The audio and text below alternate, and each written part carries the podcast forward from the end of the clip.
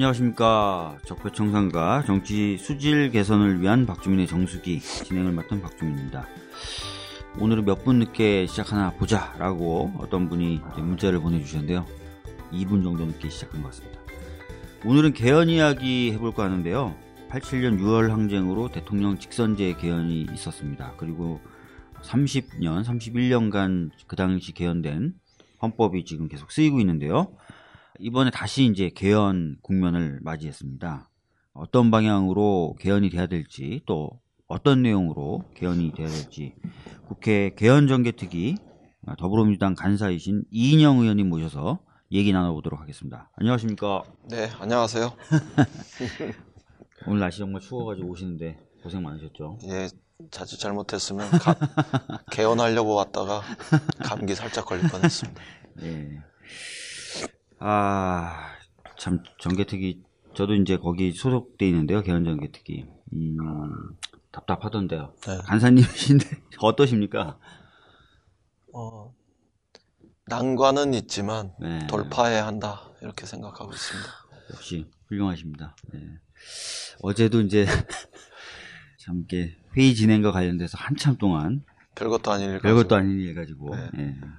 어떻게 해서든지 시간을 끌어봐야 되니까. 예. 하여튼, 말씀하신 대로 어떻게든 돌파를 해야 되는 상황인 것 같습니다. 의원님 팔십칠 년에 전대협 일 기 의장이셨어요. 그리고 팔십칠 년 유월 항쟁의 주인공, 이렇게 또 평가를 받고 계시고, 결과적으로 이제 어떻게 보면 직선제 개헌을 이끌었던 주역 중에 한 분이신데, 당시 개헌의 내용, 즉, 지금 현재 헌법의 핵심적인 내용, 우선 먼저 설명을 좀 해주시죠. 팔십칠 년 헌법은 대체로, 네. 어, 박주민 의원께서 더 잘 아시겠지만, 팔십 년 전두환 파쇼 헌법. 네.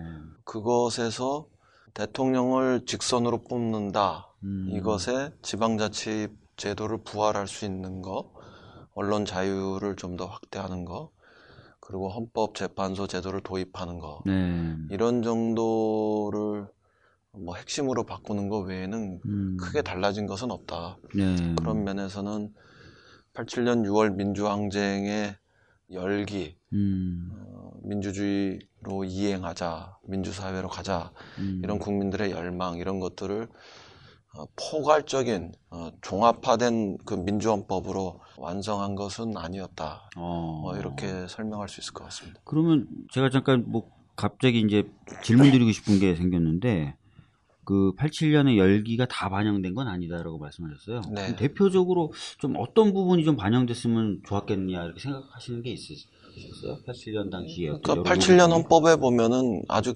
기본적인 거지만 음. 여성을 여자라고 표현해 놨잖아요. 어, 예. 그러니까 음. 신체 구분으로서의 남자 여자 음. 이런 의미를 우리가 사용한다면 사회적인 시민권을 어, 부여한 측면에선 남성, 여성 음. 이렇게 표현하는 것이 에, 맞을 텐데 네. 남자, 여자 이렇게 음. 남자라는 표현은 없지만 여자라고 표현되어 있고 음. 그리고 근로자라고 표현되어 있잖아요. 노동자라고 네. 표현하는 데 있고 음. 그거는 기업한테는 경제적 시민권을 부여했지만 음. 노동자에게는 그냥 일만 열심히 하라 이런 의미에서 근로자라는 이런 표현이 되어 있고 음. 심지어는 장애인이 아니라 장애자. 네. 신체의 어느 부분들이 그 당시에 나쁜 표현이지만 뭐 불구다 뭐 이런 측면에서의 음. 장애자지 그 이전에 어떤 사람으로서의 음. 어, 장애인 이런 이런 표현을 사용하지 못한 거잖아요. 네. 그러니까 그 표현 자체가 담고 있는 것이 전근대적이고 심지어는 반봉건적이기조차 한 음. 이런 상태에 그냥 머물러 있단 말이에요. 음. 그러니까 그런 측면에서 성숙화된 우리 국민의 민주화의 역량, 또 열망 이런 것들이 기초부터 온전히 담겨 있다 이렇게 보기 어렵죠. 네. 결과적으로 그 외에도 뭐 많이, 많이 있지만, 있지만 예. 지금 말씀해주신 거 잠깐 들어보면 기본권이라든지 기본권, 뭐, 사회 경제권, 지방의 분권, 음. 선거 정당 제도, 음. 대통령의 권력이 너무 삼권 분립에 의한 견제 균형이 민주적으로 이루어지는 것보다는 좀 과도하게 집중돼 있는 거, 음. 뭐 이런 것들이 그 이전에 전두환 파쇼 헌법, 음. 또 더 이전에 가면은 박정희 유신 파쇼 헌법 네. 이런 부분들을 크게 털어내지 못한 상태로 음. 우선 대통령 직선제를 중심으로 한 음. 민주화로 이행할 수 있는 물꼬를 튼 네. 이런 정도에서의 미완성된 헌법이었다 이렇게 봐야 되겠죠. 음. 알겠습니다. 그럼 좀 이어서 그래서 지금 개헌을 해야 된다고 지금 얘기가 나오는데 네. 특히 그러면 개헌의 필요성이 느껴지신 부분이 있지 않습니까? 네. 지금 말씀하신 것처럼 뭐 지방분권이 이런 게 제대로 반영이 안 됐다든지 상권분립을 한다고는 했는데 상권분립의 모습을 좀 제대로 갖추고 있지 못하다든지 네. 뭐 기본권 측면에 있어서도 좀 부족하다든지 이런 것들이 개헌의 필요성으로 지금 대두되는 이유들인가요? 네, 그렇죠. 그리고 음. 그 외에도 한 세 가지 정도 더 추가한다면 우선 시대의 상황이 많이 바뀐 부분들이 있잖아요. 시대 상황이요? 네, 네. 팔십칠 년에 우리가 기후, 환경의 문제를 이렇게까지 걱정한 적이 없죠. 어, 어, 예. 그래서 네. 개발과 환경은 어떻게 균형점을 찾아야 되는 건지 네. 뭐 이런 문제들도 헌법 가치로 정리가 안 돼 있는 거고 음. 그다음에 정보사회가 이렇게 깊숙이 진입될 거라고 생각도 네. 안 했잖아요. 맞아요. 음. 그 당시 엘빈 토플러의 제삼의 물결 정도 읽으면 굉장히 저 읽었습니다. 네. 고등학생으로 대학교 들어오자마자 굉장한 체인지 알고 예, 그, 뜬구름 좀 예. 너무 많다 이런 느낌. 그런데 지금 엄청나게 진행되죠. 지금 엄청나게. 네. 그래서 네. 이게 뭐 정보 공개라 알 권리 충족 네. 이런 수준을 넘어서 자기 결정권이라든가 음. 디지털 디바이드 문제를 어떻게 네. 해소할 거냐 이런 문제들도 와 있고 음. 더 나아가면 제사 차 산업혁명의 시대가 곧 도래한다 그러는데 예. 여기서 일자리 문제라든가 음. 또 기본소득 문제라든가 이런 것들을 음. 어떻게 헌법적 가치로 규범할 거냐 예. 뭐 이런 건 굉장히 중요하죠. 뭐 당장 음. 블록체인, 비트코인 이런 것들이 엄청난 문제로 와 있는데 예. 그게 이제 화폐인지 상품인지 음. 정부 책임인지 시장 책임인지 이런 것들도 정리가 안 되고 있잖아요. 그러니까 이런 시대 상황에 맞는 헌법을 어떻게 하나 만들 거냐 이런 것들도 중요한 문제의식이고요. 네. 그다음에 또 하나는 팔십칠 년 헌법 못지않게 우리 사회에서 큰 충격으로 온 게 구십칠 년 체제잖아요. 이른바 아이엠에프. 아이엠에프가 요구했던 네. 신자유주의 개혁 음. 그거 다 받아들이면서 우리 사회의 급격한 양극화, 그렇죠. 신자유주의 질서 이런 네. 것들이 형성됐는데 음. 근데 우리 헌법은 뭐 그런 표현을 쓰면은 적당한지 모르겠지만 경제 헌법은 어떤 면에서는 팔십칠 년에 거의 변화된 게 없고 그렇죠. 팔십 년 전두환 파쇼 헌법 음. 그 이전에 칠십이 년 시월 유신 파쇼 헌법 음. 박정희 음. 헌법 뭐 이런데 그냥 거의 근간을 두고 있고 음. 이런 상황들을 그대로 방치한 상태 속에서 과연 아이엠에프 이후에 사회적 양극화가 심화되고 음. 경제적 격차가 그냥 극대화되고 있는 이 현실을 헌법이 온전히 해결할 수 있는 거냐 음. 이런 문제의식. 그다음에 이제 하나 더 나가면 음. 이천십육 년, 십칠 년에 터져 나왔던 촛불광장에서의 네.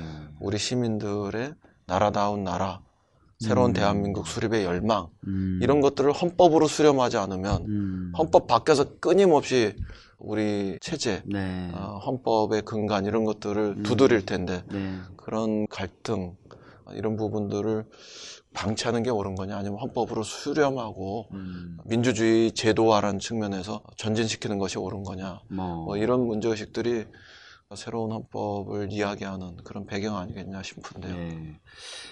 야, 저도 공부가 되는데요. 딴 데 가서 딱 요렇게 정리해 주신 대로 제가 얘기를 하고 다녀야 되겠습니다. 첫 번째는 이제 팔십칠 년 헌법이 갖고 있는 한계를 극복하자. 네. 두 번째는 변화된 시대 상황을 반영해야 되지 않겠느냐. 뭐 사 차 산업혁명이라든지 네, 네. 기후와 환경이 급변하고 있는 이런 상황. 그 다음에 아이엠에프 이후에 지금 사회에서 벌어지고 있는 양극화 불균형 해소. 네, 네. 그 다음에 촛불혁명이 요구했던 내용에 대한 수용. 네. 그러니까 어떻게 보니까 진짜 개헌을 해야 되겠네요. 네. 네. 개헌을 좀 해야 되겠다 이런 생각이 좀 더 분명하게 드는 것 같은데 그걸 위해서 지금 국회 작년에는 개헌특위가 건설돼서 이제 일 년 정도 활동을 했었고 지난 십오 일 날에는 개헌정개특위라는 이름으로 바뀌어서 네. 개헌뿐만 아니라 정치제도 개혁을 위한 내용까지 포함시켜서 논의하는 특위가 출범을 했어요. 아, 어떤 분들은 그렇게 얘기합니다. 아니, 개헌특위가 작년에 일 년 내내 있었긴 있었지만 별로 준비된 게 없다. 이런 얘기도 하는데 작년 일 년 내 뭔 일들이 진행이 된 겁니까, 그동안? 작년 일 년 동안 개헌특위가 활동했던 거는 크게 둘로 나눌 수 있어요. 네. 우선 하나는 대선 이전과 대선 이후로. 네. 근데 대선 이전의 개헌특위 활동은 정상적으로 순수하게 받아들이면 그 이전 국회를 중심으로 해서 우리 사회 곳곳에서 개헌 논의를 했던 성과들, 네. 이것들을 수렴하는 국회가 음. 이런 과정으로 봐야 되거든요. 네. 그래서 쭉 리뷰하고 우리가 논의한다 그럴 때 어떤 것을 주안점을 두고 음. 어, 논의해야 되는가 이런 것들 정리하는 과정이어야 되는데 음. 거기서 한 발 더 나가서 기억하시겠지만 당시에 야삼 당이 공동으로 네. 대선 때 조기 개헌하자 그랬죠. 이런 요구를 했잖아요. 예. 근데 저는 조기 개헌의 요구는 그 당시에는 시기상조일 뿐만 아니라 음. 다분히 정략적이었다 이렇게 생각해요. 네. 탄핵으로 인한 패족 세력들이 음. 개헌으로 구명보트를 타려고 했던 네. 어, 자신의 기득권과 권력의 일부를 연장하려고 했던 이런 것도 있고 그다음에 정권 교체를 하기 어려웠던 음. 불임 세력들 음. 이런 분들이 이런 부분들이 음. 권력의 일각을 유지하고 혹은 음. 획득하려고 했던 네. 뭐 이런 정략도 상당히 있었다고 보는데 음. 그래서 그 시기상조, 정략 이런 것들을 인해서 조기 개헌을 쟁점이 됐지만 그걸 막는 것이 저한테는 정의였다 이렇게 생각을 합니다. 네. 그런데 이제 대선 이후에는 논의를 본격화해야 되는데 음. 그때 제일 중요한 거는 그 이전에 우리가 충분히 리뷰를 많이 했기 때문에 네. 거기서 정리된 쟁점들을 가지고 국민들한테 물어야 된다고 음. 생각해요. 그리고 그 쟁점들에 대해서 국민들이 주권자로서 자기가 참여해서 음. 자기 의견을 분명하게 이야기하는 이런 과정을 만드는 것이 네. 새로운 헌법을 국민이 만들어 나가는 과정으로 음. 국민이 주인되는 과정으로 만드는 길이었다. 이렇게 보는데 사실 논의는 많이 했는데 국민들의 참여는 적었다. 참여는 적었다. 예. 어, 그래서 국민들이 참여할 수 있는 방법을 굉장히 다각적으로 열어내려고 했는데 뭐 원탁 토론 같은 경우는 야당의 반대, 아. 자유한국당의 반대로 못했고 음. 전국을 돌면서 했던 국민토론회 이런 것들은 음. 동성애 반대하는 이런 분들의 농성에 의해서 제대로 잘 안 됐고 뭐 그런 등등의 이유로 국민들의 참여는 좀 어, 실속 있게 보장해내진 못했다. 뭐 음. 그런 생각은 좀 듭니다. 그러니까 그래서 이제는 내부 논의는 꽤 많이 했지만 많이 국민분들과의 했지만, 네. 대화는 좀 부족했다. 네, 네. 그래서 이제는 이걸 좀 폭발시켜서 네. 아무래도 우리가 이제 실제로 개헌으로 들어간다 그러면 국민들의 관심이 더 고조되니까 네. 이 개헌을 실행하는 프로그램하고 국민들의 참여를 확산시키는 거하고 이걸 동시에 지금 해야 할 때인데 네. 다시 이제 개헌을 연기하자 음. 지방선거 이후로 하자 뭐 이런 얘기가 나오면서 네. 어, 다소 좀 교란이 왔다 이렇게 좀 볼 수 음. 있을 것 같습니다. 그 이제 말을 이어나가기 전에 지금 말씀하시는 단어들이니까. 저는 원래 생각했던 이미지보다는 굉장히 차분한 이미지신데 학생운동했다 옛날에 그런 네. 특히 뭐 전대 의장했다 이런 거 상상하는 이미지가 있지 않습니까? 네. 거기에 비하면 굉장히 얌전하시다 이런 느낌이 드는데 단어는 굉장히 팔십 년대 파쇼라는 얘기를 계속 쓰시고 네. 패족 세력, 불임 세력. 예. 어... 그 원래 웃는 사람이 칼 들고 있을 때가 더 무서운 거예요. 예. 그래서 사실은 이제 쟁점 중에 하나가 현재 네. 개헌을 둘러싼 쟁점 중에 하나가 방금 말씀해 주셨던 거가 연장선상에서 개헌 시기예요. 네. 지금 뭐 예를 들어 자유한국당 같은 경우에는 방금 말씀하셨던 그 얘기 국민분들이 지금 개헌을 할 준비가 안 돼 있다. 네. 참여를 하시거나 논의를 하신 적이 없다. 그래서 개헌 시기 유월 지방선거를 하면 너무 급하다. 네. 이런 얘기를 지금 하고 있단 말이에요. 네. 이게 어떻게 보면 가장 큰 쟁점이 되면서 저쪽은 네. 이걸 이유로 아예 논의도 안 하려고 하는데 네. 그러니까 그거는 네. 조금 국민들이 개헌에 대해서 잘 알 수 있도록 하고 네. 또 국민들이 개헌에 직접 참여할 수 있도록 이렇게 하려고 했던 거기에 태클 걸었던 세력들이 자유한국당이잖아요. 그러니까요. 제가 좀 전에도 얘기했지만 네. 그러니까 자유한국당의 전력을 보면 대선 전에는 네. 이미 논의가 충분하다. 뭘 더 논의를 하느냐. 그러니까요. 국민들도 알 만큼 다 한다. 그러게요. 뭐 이렇게 얘기했던 사람들이 이제 와서 국민은 모른다 이렇게 얘기하면은 그거는 지금 앞뒤가 안 맞고. 그다음에 그러니까요. 두 번째는 국민들이 많이 알 수 있도록 하자. 음. 국민들이 많이 참여하도록 하자. 이런 음. 것으로 그리고 심지어는 깊게 토론할 수 있는 시간도 보장하자. 음. 이런 걸로 제안했던 원탁 토론은 그런 걸 왜 하느냐 이렇게 얘기했던 세력이 자유한국당인데 네. 지금 와서 그렇게 얘기하면 또 안 맞는 거고 음. 마지막으로 국민들한테 개헌을 홍보하자. 음. 그래가지고 국회에서 거의 삼사십억에 가까운 엄청난 돈을 들여서 준비했던 네. 네. 그 개헌 캠페인을 못하게 했던 것도 자유한국당인데 음. 이제 와서 국민들이 잘 모른다. 음. 그러니까 개헌을 연계해야 된다. 음. 이렇게 이야기하는 거는 제가 볼 때는 그 한 입으로 두 말하거나 네. 귀와 입이 바뀌었거나 음. 뭐 그런 거 아닌가 싶죠. 저도 이제 이야기만 많이 들었거든요. 음. 그 개헌 관련된 대국민 프로젝트들을 진행하려는 걸 막았다라는 거. 네. 그 녹취록엔 다 남아 있겠죠. 회의록에는. 아 그럼요. 그거 좀 찾아가지고 좀 풀어야 되겠네요. 원탁 토론을 우리는 하자고 그랬고 네. 그쪽에는 하지 말자고 그랬고. 음. 그리고 개헌 시기와 관련해서도 제가 볼 때는 논란거리 이전에 네. 논란거리 이전에 음. 국민의당 후보였던 안철수 대표가 네.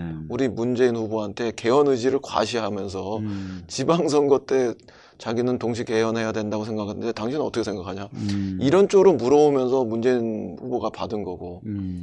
그다음에 거기서 한 발 더 나가서 대선 때 조기 개헌 혹은 대선 전 조기 개헌은 이게 국민들한테도 전혀 설득력이 없었죠. 없었던 거잖아요. 네. 그러니까 그게 안 되는 거니까 음. 그러면 그게 무력화되고 좌절되니까 자유한국당이나 국민의당이나 그 당시 바른정당이나 이런 데서 음. 개헌 의지를 똘똘 대못으로 박아놓기 위해서 국회에 부르자 각 당의 대선 후보들을 음.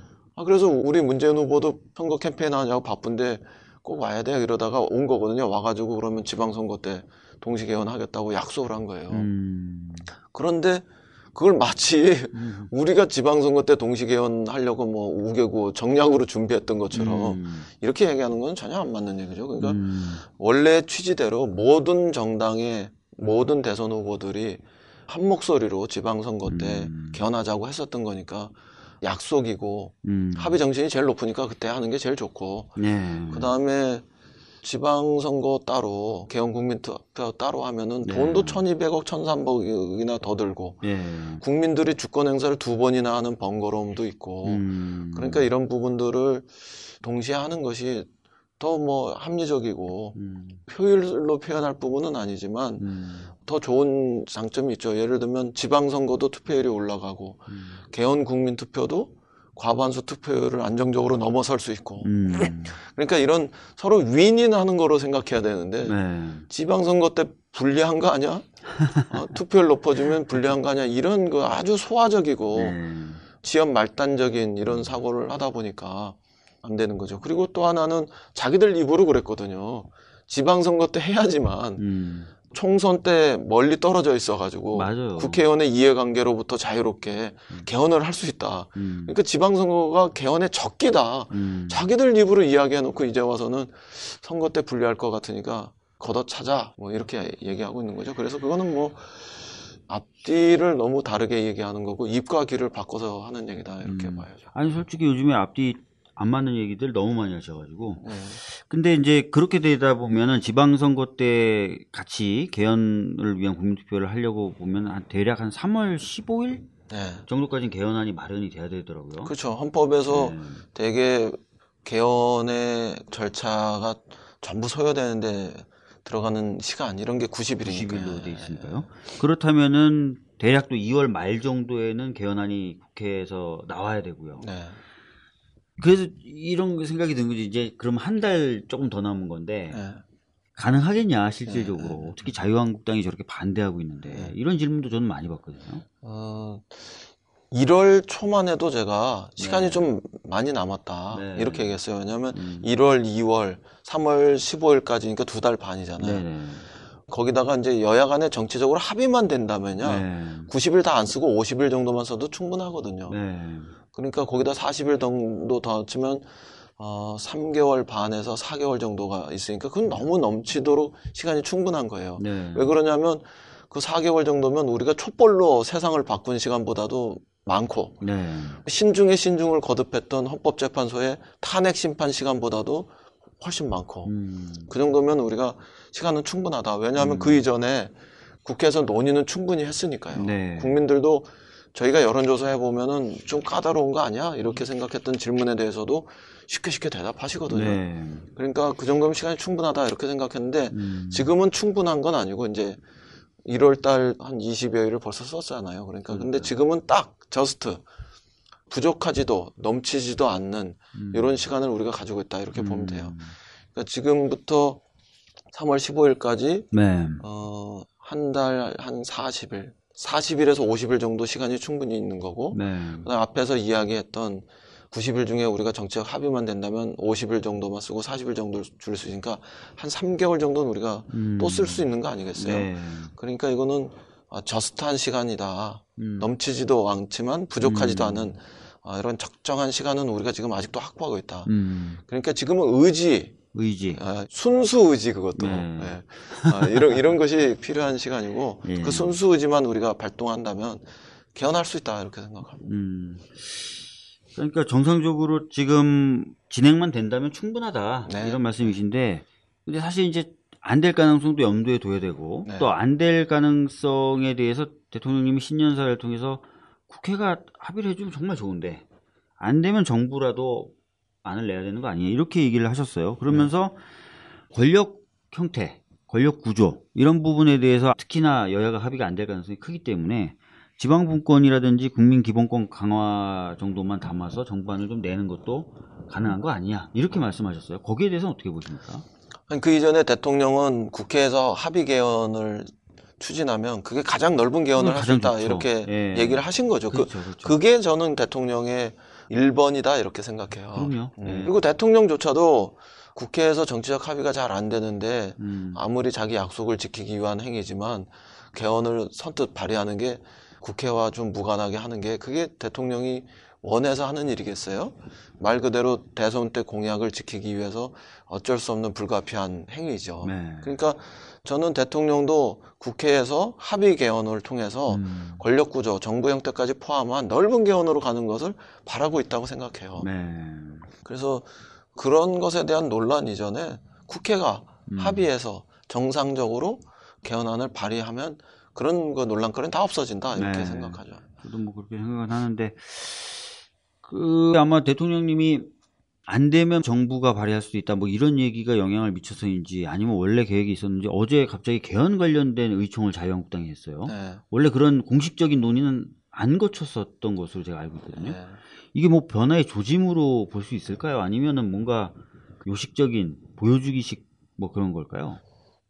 저는 뭐 그걸 선의로 해석하진 않아요. 네. 다 뭐 이제 어떤 정치적인 의도, 뭐 목적 이런 것들을 수행하는 과정일 거라고 봅니다. 왜냐하면 음. 정치인은 다 정치적 행위를 통해서 나타나는 거니까. 네. 하나는 우리는 십이월 말에 개헌 의총을 했잖아요. 그렇죠. 근데 자유한국당은 그런 그 당론을 수렴하는 어떤 절차도 없이 음. 무조건 지방선거 때는 안 한다. 그러나 개헌은 한다. 이렇게 그냥 말로 말폭탄만 터뜨리고 있으니까 네.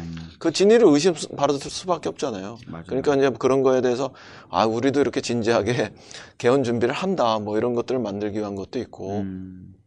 그 다음에 또 하나는 제가 실제로 들어보니까 네. 자유한국당 내에 국회의원들 간의 개헌안을 둘러싼 견해들이 음. 딱 정리되어 있지를 않아요. 음. 예전에 대선 전에 삼당 합당안이 아니라 네. 삼당 통합 개헌안이라고 발의됐을 때도 음. 그런 것들이 다 깔끔하게 정리되어 있는 것 같지는 않더라고요. 음. 그러니까 지금도 보면 정부 형태와 관련해가지고 네. 현행 대통령제를 좀 손봐서 가자 이렇게 생각하는 분들도 있고 음. 프랑스식이라고 하는데 프랑스가 그러지는 않은데 네. 대통령은 외치 음. 국무총리는 뭐 내치 이렇게 나눠서 하자고 하는 데도 있고 음. 그다음에 사실상 대통령은 네. 직선으로 뽑기만 하고 음. 의전적인 원수에 해당하고 음. 모든 것은 국회에서 뽑은 국무총리가 네. 내각제처럼 운영해 가자 이렇게 이야기하는 견해도 있고 음. 다 이렇게 좀 갈려 있거든요. 네. 그런 측면에서 놓고 보면은 자기들도 당론을 이렇게 한 번은 정리하는 음. 이런 과정은 불가피했던 거죠. 그러니까 그동안 여태까지 이제 막 뻥은 뻥뻥뻥뻥 쳤는데 실제로는 음. 정리가 안 돼 있던 거 음. 이런 것들을 한번 빨리 정리하려고 하는 뭐 네. 이런 것들은 있겠죠. 예. 그러니까 뭐 실질적인 태도 변화는 아닐 것이다. 실제로 근데 어제 의총 끝나고 들어오신 자유한국당 의원님들이 그렇게 논의 적극적이지 않으시더라고요. 음, 예. 다른 얘기 많이 하는 거죠. 그리고 명분이 있는 다른 얘기가 지금 지방선거 앞두고 지방선거 관련한 법제도 정비는 빨리 서둘러야 되니까. 맞아요. 예. 그것만 어떻게든 좀 빨리 하자라는 식으로 그렇게 해서 작전 짜고 들어오시니까. 그것마저 안 하느냐 뭐 이런 것에 대해서 몽둥이질 당하는 거는 좀 피해야 되니까. 예. 그건 뭐 우리도 사실 그런 면이 있고요. 예. 그렇죠. 예. 알겠습니다. 개헌 충분히 지방선거 때 할 수 있는 시간 있다. 의지가 중요하다라고 네. 말씀하셨고 네. 그렇기 때문에 국회가 우선적으로 논의하는 것이 필요하다라고 말씀하셨습니다. 두 번째 쟁점이 이제 정부 형태 관련된 권력구조 관련된 부분인데요. 지금 현재 논의되고 있는 정부 형태 아까 잠깐 설명해 주셨지만 크게 세 가지 카테고리로 나눌 네. 수 있는 건가요? 대통령제, 네. 그다음에 이원정부제, 이원정부제 내각제, 내각제 네. 이렇게. 네. 어. 근데 순서대로 놓고 보면 내각제는 적고요. 국회의원들 사이에서도 내각제는 적다. 네, 네. 내각제는 적은 것 같고 왜냐하면 음. 국민들의 동의가 워낙 힘들 거다 이렇게 보니까요. 네. 그다음에 대통령제는 고스란히 하기 힘들고 또 권력을 분점하기가 쉽지 않으니까 야당 쪽에서는 음. 약간 뭐 그런 면에서는 정략도 있겠습니다만 네.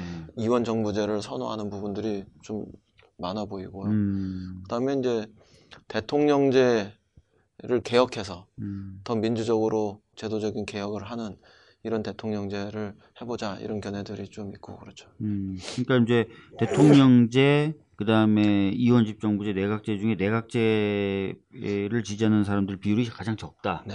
현실적으로 근데 야당들은 아마 이원집정부제 쪽을 지지하는 사람들이 많을 것이고 네. 또 대통령제를 지지하는 분들이 네. 또 많, 많이 있다 이렇게. 전에 중앙일보인가요? 네. 아 이거 특정 괜찮습니다. 신문을 얘기해서 네. 뭐 그러냐면 거기서 국회의원 이백사십 명 정도를 대상으로 해서 음. 조사했던 게 있는데 네. 거기도 보면 대통령제하고 이원정부제가 좀 비슷하고 음. 그 다음에 이제 내각제가 아주 적고 이렇게 나타난 것 같아요. 그렇군요.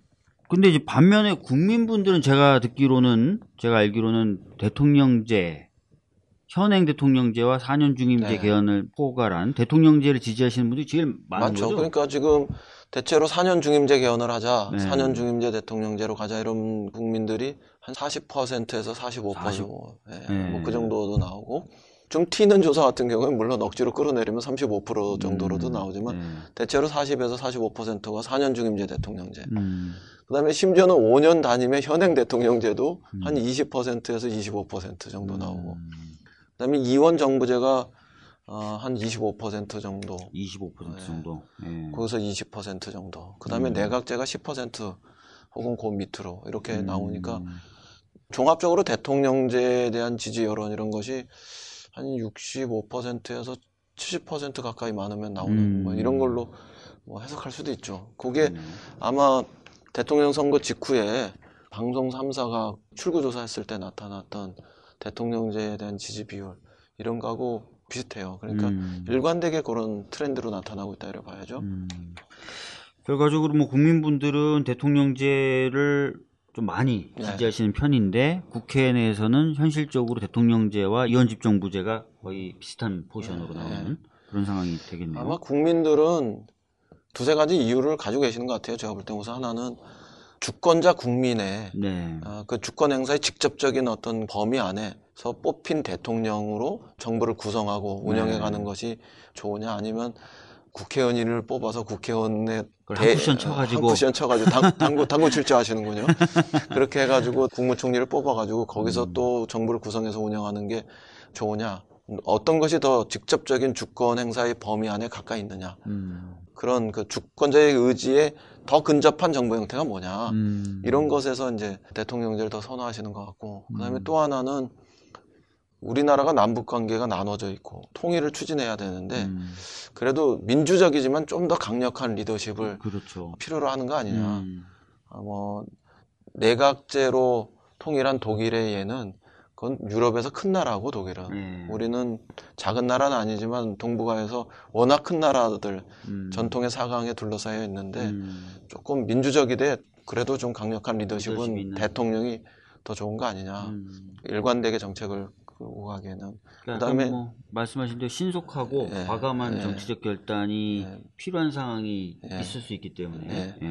그다음에 이제 세 번째는 저 이원 정부제나 내각제가 보수 세력 혹은 그 기득권 세력, 음. 사회적인 패권 세력들의 안정적인 기득권을 유지해주거나 재생산하거나 확대하는데 음. 그 내각제나 이원 집정부제가 더 유리하게 작용하는 거 아니냐 그런 면에서 좀 부정적이다. 음. 그러니까 뭐 옛날에 장기 집권하려고 했던 수단으로서의 내각제, 네.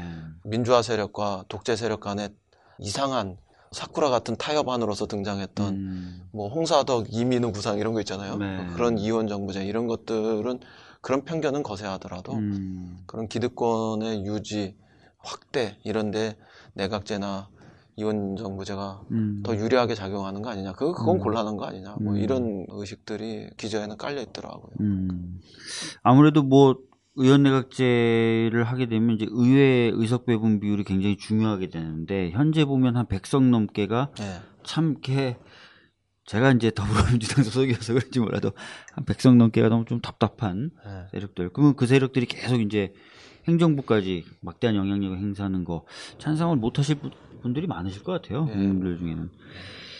개헌의 또 다른 쟁점이 분권입니다. 그러니까 지방의 분권을 강화하자라고 해서 지금 뭐 서명운동을 전국적으로 벌이는 등의 활발한 움직임을 벌이고 있는데요.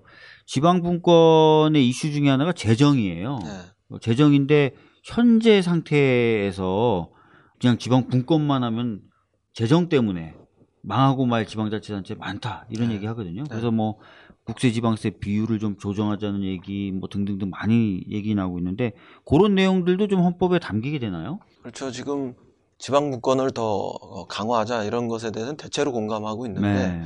어느 정도 수준까지 그 자치분권을 확대할 거냐 이런 차이는 있어요. 그러나 재정과 관련해서는 적어도 중앙정부가 팔십 수고 지방정부가 이십 수는 네. 이, 이거는 한 육십 대 사십 정도로 배분을 바꿔야 된다. 뭐 이런 음. 것들은 되게 공감하는 거고. 네.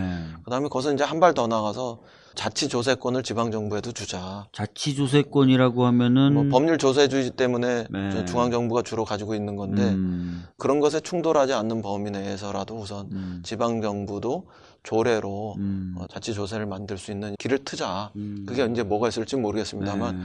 그렇게 하게 되면은 조세의 세목을 교환하는 거라든가 조세제도 음. 전반을 재정비해야 되겠죠. 뭐 음. 그래서 그런 길까지도 두자. 음. 그런데 이제 그렇게 하게 되면은 예를 들어서 재정 능력이 있는 지방정부와 음.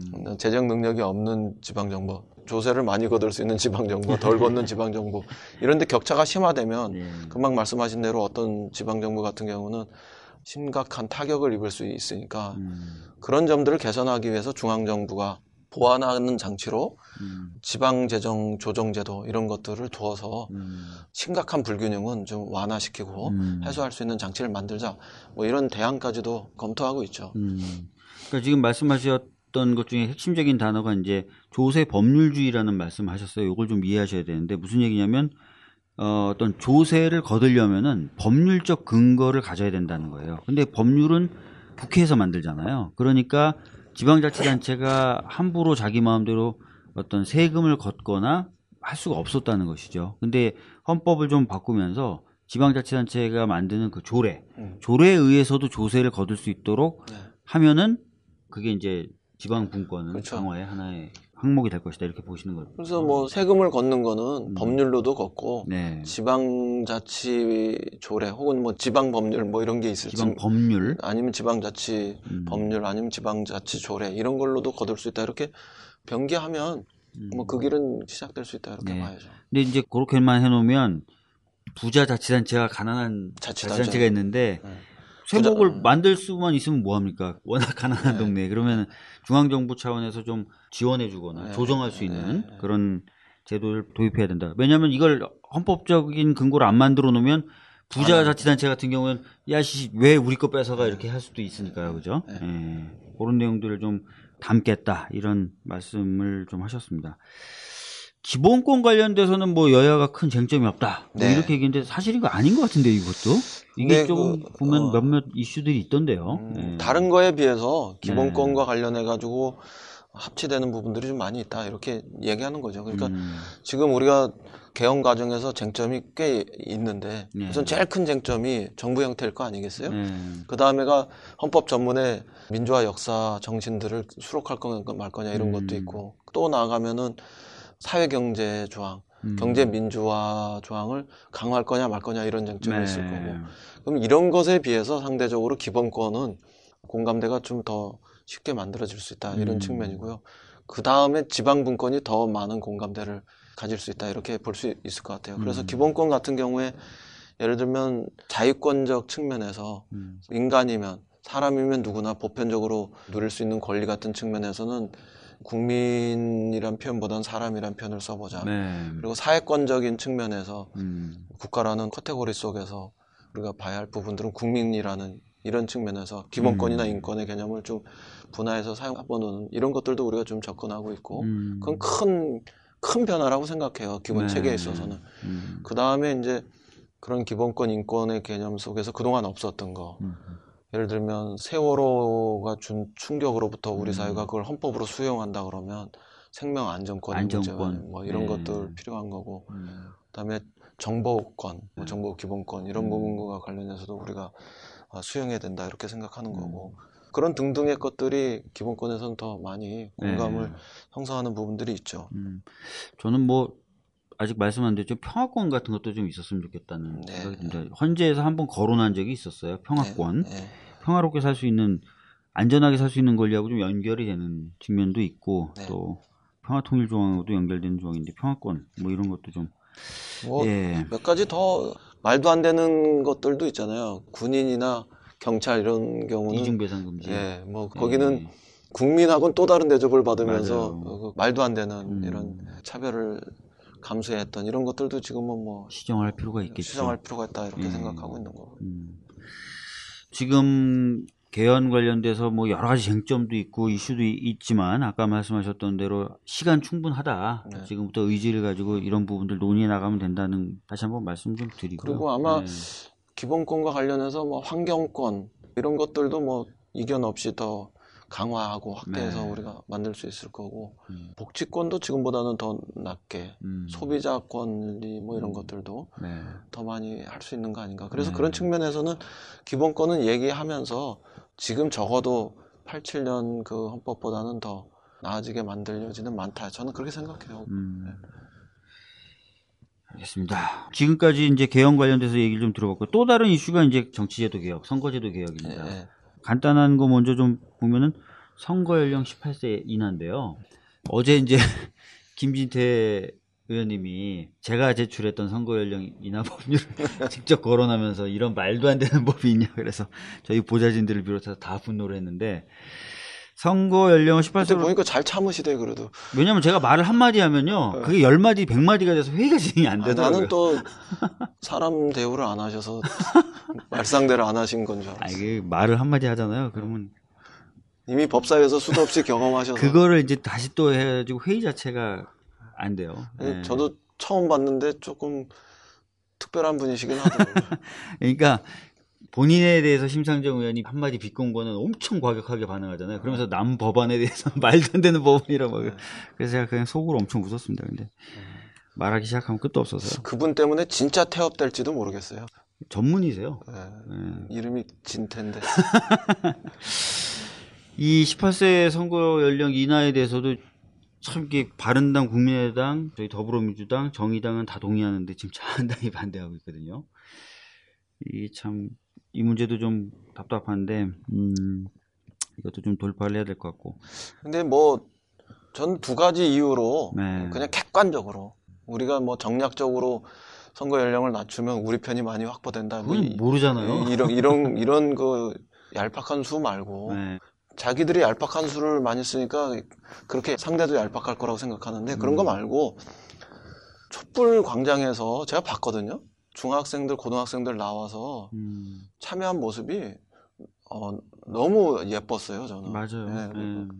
그 어른들 뺨치게 성숙한 시민의식이더라고요. 그러니까 딱 아홉 시 되니까 네. 줄 잘 맞춰서 다니다가 딱 아홉 시 되니까 딱 모여서 이제 우리 집으로 갑시다. 부모님도 음. 걱정하시고 선생님도 걱정하시니까 다음 주에 다시 모입시다. 이러고 딱 가는데 음.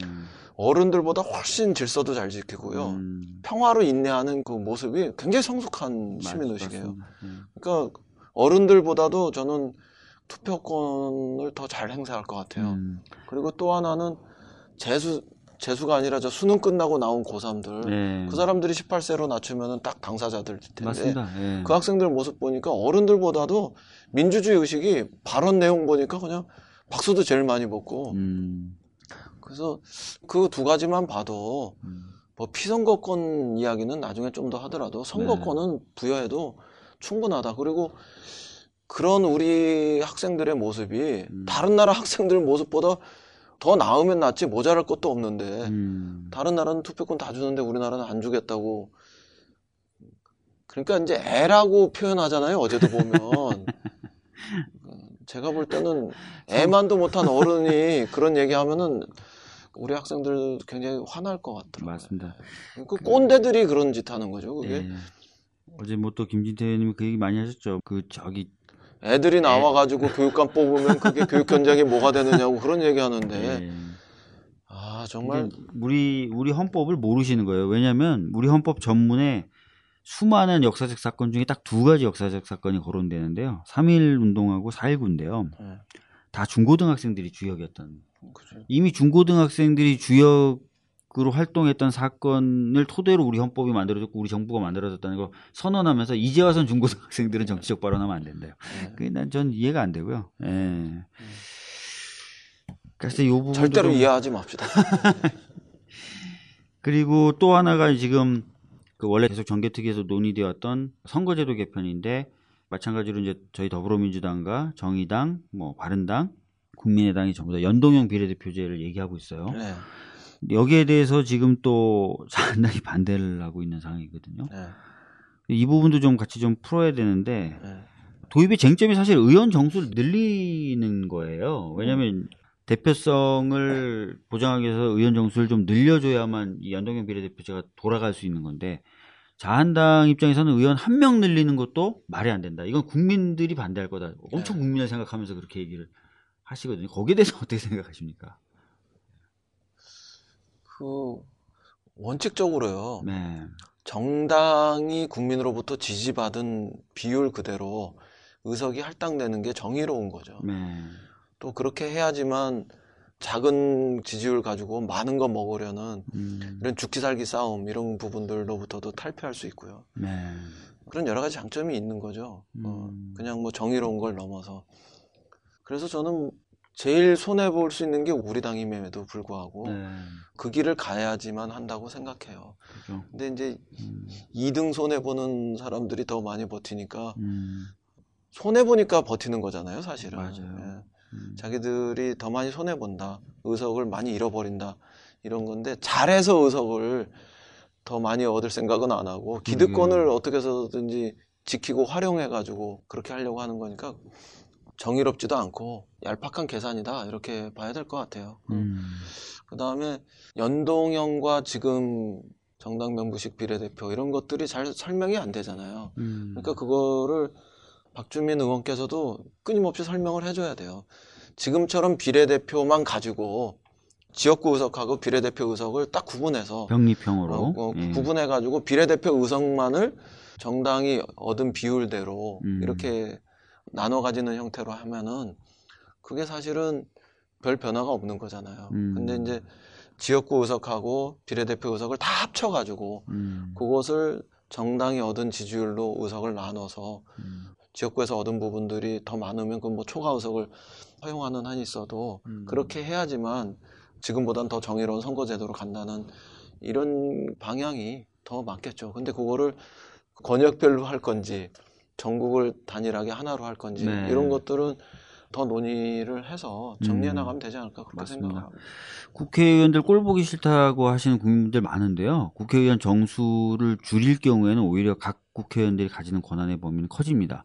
대법관들이 자기네들 일 많다고 죽겠다고 하면서도 대법관 숫자 안 늘리는 거 반대하거든요. 왜냐하면 권한이 줄기 때문에 그래요. 정말 국회의원들 꼴 보기 싫으시면 국회의원 정수 늘려가지고 국회의원 개개인이 가진 권한은 좀 줄이시는 게 오히려 나을 수도 있어요. 그렇죠. 삼백 명이 국회의원인 것보다도 오백 명이 국회의원이면은 그런 측면에서 국회의원의 희소 가치가 떨어지니까 그렇죠. 어, 그 권력적 가치 이런 부분들이 줄어들긴 하죠. 근데 우선 국회의원 숫자 자체가 늘어나는 게 국민들이 너무 부정적이시라면 에이. 저는 지금 국회가 사용하고 있는 총액 범위 안에서 네. 그걸 나눠 쓰는 것을 전제로 해가지고 국회의원 숫자를 더 늘린다고 그러면은 네. 국민들이 좀 동의해 주시면 어떤가 뭐 이런 생각도 좀 합니다. 저도요. 근데 이제 그걸 가지고 설문조사해도 부정적이시라 그러더라고요. 네, 심지어는 네. 지역구를 늘리는 게 좋아요. 비례대표를 늘리는 게 좋아요. 그렇게 하면은 비례대표를 늘리는 것보다도 지역구를 늘리는 게 좋아요. 이렇게 말씀하시는 분들도 네. 더 있고요. 맞습니다. 뭐 그러니까 이거는 국민들이 더 많이 아신 다음에 음. 정확하게 아신 다음에 의사를 표출하시고 또 음. 우리가 그걸 반영해 나가고 이렇게 하는 과정이 조금 더 필요한 것 같아요. 네. 이제 이제 쟁점에 대해서는 쭉 좀 다 살펴봤고요. 네. 이제 앞으로의 어떤 계획이나 이런 부분을 좀 여쭤봐야 될 것 같은데요. 네. 어려운 질문일 수 있습니다. 지방선거 때 동시 투표가 되도록 최선을 당연히 다해야 되고 네. 그러기 위해서는 국회가 진짜 의지를 가지고 논의를 해야 되는데 어, 만약에 지방선거 때 동시투표가 안 된다 이러면 개헌 관련된 다음 전략은 뭐가 있을까요? 아, 그런 거는 생각하지 맙시다. 네, 저도 생각하지 않으려고. 네, 네. 그리고 우리 그 청취자들도 네. 네티즌들도 지방선거 때 개헌이 되겠어 이런 걸 가지고 의심하지 맙시다. 네. 우리는 지방선거 때 동시 개헌이 될 수 있도록 최선을 다해서 음. 노력하고 그 테러를 여는 순간 저는 자유한국당의 말도 안 되는 주장이 그대로 자리 굳히기로 들어갈 거라고 생각합니다. 음. 그게 조금이라도 자유한국당이 하는 얘기가 음. 일리가 있고 조금이라도 정의로운 가치가 포함되어 있다면 음. 뭐 그, 그 테러를 열어놓고 생각할 필요가 있지만 어떤 의미에서 저는 일고의 가치도 없다 이렇게 생각합니다. 그러니까. 그리고 개헌의 과정이 어떤 면에서는 세물을 대는 과정이잖아요. 음. 우리 국민은 진짜 세물에 갈증 나 있는 이런 국민이라고 봐야 되거든요. 네. 그런데 어떤 면에서 고여있는 물 이거를 계속 드세요 이렇게 얘기하는 거는 정치인으로서 할 도리도 아니다 이렇게 음. 생각합니다. 파부 침주의 각오로 나서야 되겠네요. 완전히 그 배수진 네. 우리는 지방선거 때 개헌을 할 것이다. 네. 이것만 일단 생각하고 달려가자 이렇게 네. 말씀하셨습니다. 아 이제 좀 슬슬 마칠 시간이 다 돼가는데요. 오늘 뭐 개헌에 대한 쟁점들 그리고 개헌과 같이 논의될 수밖에 없고 현재 논의되고 있는 선거구제나 정치제도 개혁 관련된 부분들도 좀 살펴봤습니다. 그리고 지방선거 때 동시투표가 돼야 된다는 부분에 대한 각오도 어떻게 보면 좀 말씀해 주셨어요. 마지막으로 개헌 관련돼서 국민분들께 호소하고 싶으신 바 있으시면 한마디 해주셨으면 좋겠습니다. 저는 이제 팔십칠 년 유월 항쟁, 유월 민주항쟁의 당사자잖아요. 그래서 유월 항쟁에서 승리한 것이 제 인생에서 매우 값진 자부심인데요. 음. 그의 대선에서 우리가 패배했단 말이에요. 네. 그래서 민주정부 수립에 실패했던 것이 또 다른 한편에서 굉장히 가슴 아픈 과오로 이렇게 남아 있었는데 그 유월 항쟁보다 촛불 시민혁명은 훨씬 뛰어났어요. 네. 촛불 항쟁에서도 승리했고 음. 그러니까 탄핵에서 승리하고 음. 정권 교체도 이뤄내고 그래서 새로운 정부도 수립했단 말이에요. 네네. 그러니까 촛불 시민혁명이 유월 민주항쟁보다 더 저는 역사적 가치가 우월하다 이렇게 생각을 해요. 음. 그렇게 그걸 제가 존중하고 네.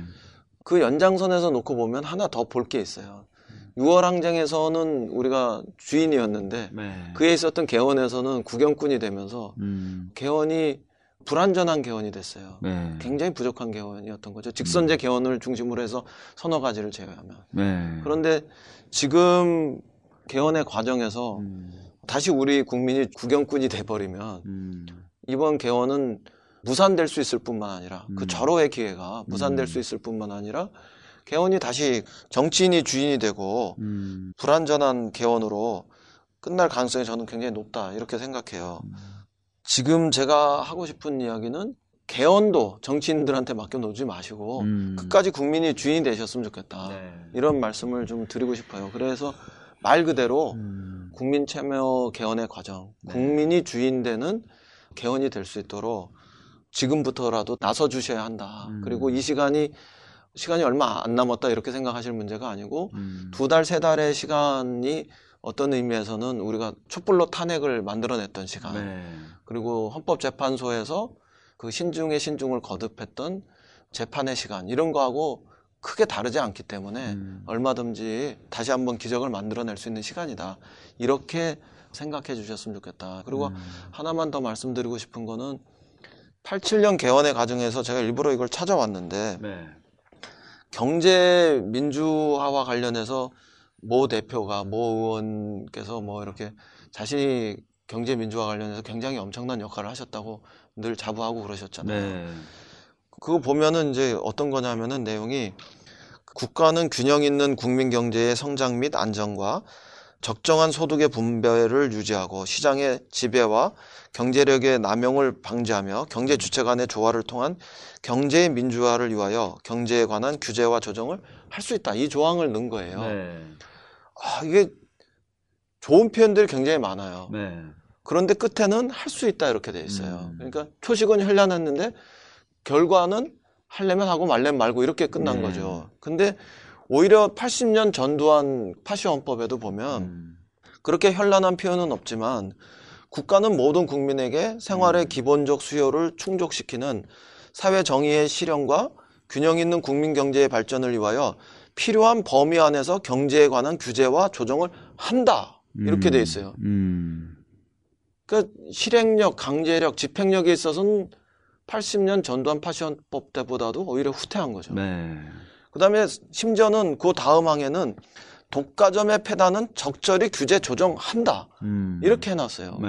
할 수 있다가 아니라 한다. 음. 이렇게 돼 있으니까 이런 면에서 팔십칠 년 헌법의 그 개정 과정에서 엄청나게 경제 민주화를 진전시킨 것처럼 부각시켰던 음. 이 과정에서도 우리가 주의했다면 음. 할 수 있다가 아니라 할래면 하고 말래면 말고 이런 게 아니라 음. 팔십 년 헌법에서도 한다로 돼 있었는데 네. 이게 무슨 말이냐? 음. 더 전진시키려면 당연히 한다로 해야지. 네. 이렇게 할 수 있었던 부분을 놓친 거예요. 음. 그리고 심지어는 백십구 조 일 항과 관련한 거에서 음. 대한민국의 경제 질서는 개인과 기업의 경제상의 자유와 정의를 존중함을 기본으로 한다. 이렇게 돼 있잖아요. 음. 근데 팔십 년 전두환 헌법에는, 전두환 파시 헌법에는 기업은 없어요, 오히려. 대한민국의 경제 질서는 개인의 경제상의 자유와 창의를 존중함을 기본으로 한다. 이렇게 돼 있어요. 음. 그러니까 슬그머니 기업은 경제적 시민권을 부여하고 음. 노동자는 근로자로 그냥 놔두면서 이렇게 한 거예요. 그러니까 우리가 헌법 조문 하나에 대해서 네. 얼마만큼 눈을 부릅뜨고 보느냐에 따라서 이렇게 엄청난 차이가 나타날 수 있는 거죠. 그러니까 음.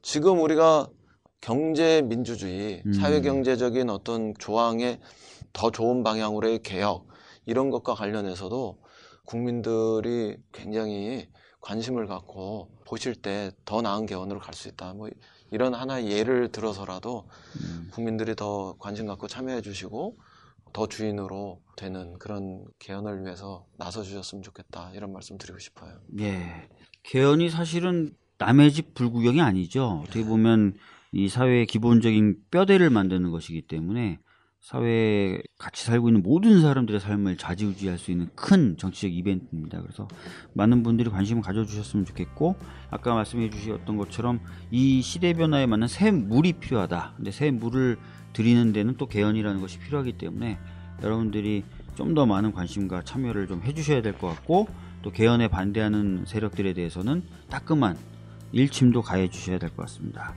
오늘 개헌 관련된 그리고 정치제도 개혁 관련돼서 이인영 의원님 모시고 말씀 들어봤습니다. 아, 오늘 나와주셔서 대단히 감사합니다. 고맙습니다. 네. 불러주셔서. 예, 이것으로 오늘 박주민 정수기 마치겠고요. 다음 주에도 역시 적폐청산과 정치 수질 개선을 위해서 필요한 내용을 가지고 여러분들 찾아뵙도록 하겠습니다. 감사합니다. 이름이 참 좋네요. 정수기.